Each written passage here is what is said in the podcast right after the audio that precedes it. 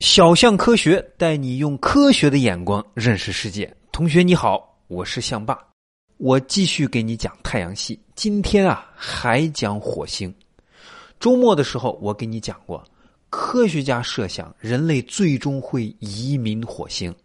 哎，那问题来了，在火星上过日子，那是个啥状态啊？先说从地球飞到火星，最快也得要半年，稍微慢点就得飞一年，想象一下，在飞船里待一年，那什么感觉呀？到了火星之后，飞船降落了，你可能会想：哎呦，赶紧走出飞船，到外面晒晒太阳，打个盹什么的吧。注意，不行。你在地球上想晒太阳就能晒，那是因为地球上有厚厚的大气层，把阳光中有害的射线都给过滤了。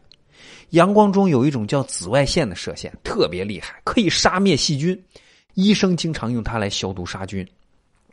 如果人被过多的紫外线照射，那眼睛就会受伤，还有可能会得皮肤癌。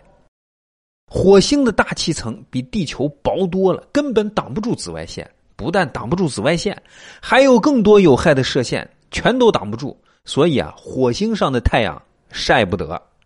还有一个更关键的事儿，火星的大气层没有氧气呀，你要不带氧气瓶出去的话，会被憋死。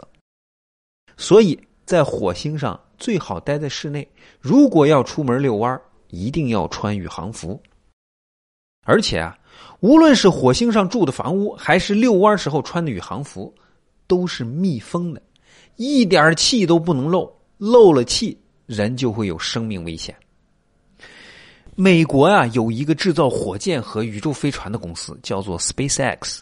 这个公司的老板宣布，他的公司将来要到火星上搞房地产，修建人类居住的社区。他说了，从二零二二年开始，我们就要往火星上运建筑材料了。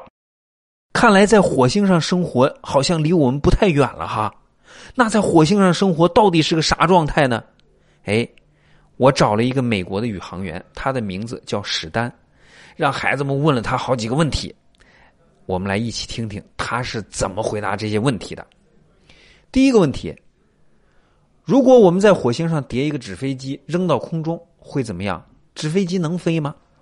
史丹回答说：“纸飞机在地球上能飞，是因为地球上的空气给了飞机的机翼一个向上支撑的力量，也就是说啊，是空气在拖着纸飞机。”但是火星上的空气非常稀薄，根本拖不住飞机，所以你在火星上扔一个纸飞机，你看到的现象就好像在地球上扔一块石头，飞不了多远就砰一下掉地上了。如果你想在火星上玩纸飞机的话，一个办法只能在室内玩，因为室内有充足的空气，跟地球上差不多。但是啊，火星的质量小。所以它的引力也小，所以你在火星的室内用同样的力气扔同一个纸飞机，比在地球上扔这个纸飞机那可要飞得远多了。第二个问题，火星上有白天和黑夜吗？跟地球上一样吗？火星上有四季吗？史丹回答说呀，火星上也有白天和黑夜，地球上一天是二十四小时，火星上的一天啊是二十四个小时零四十分钟。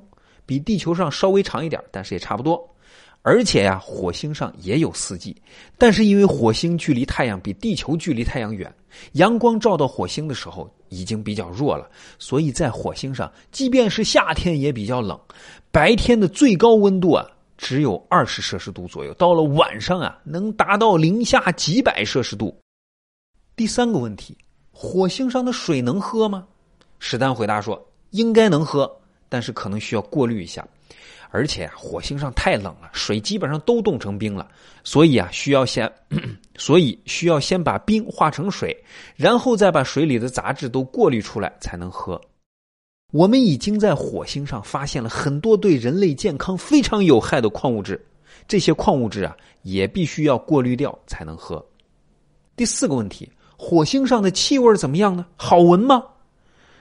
史丹说啊。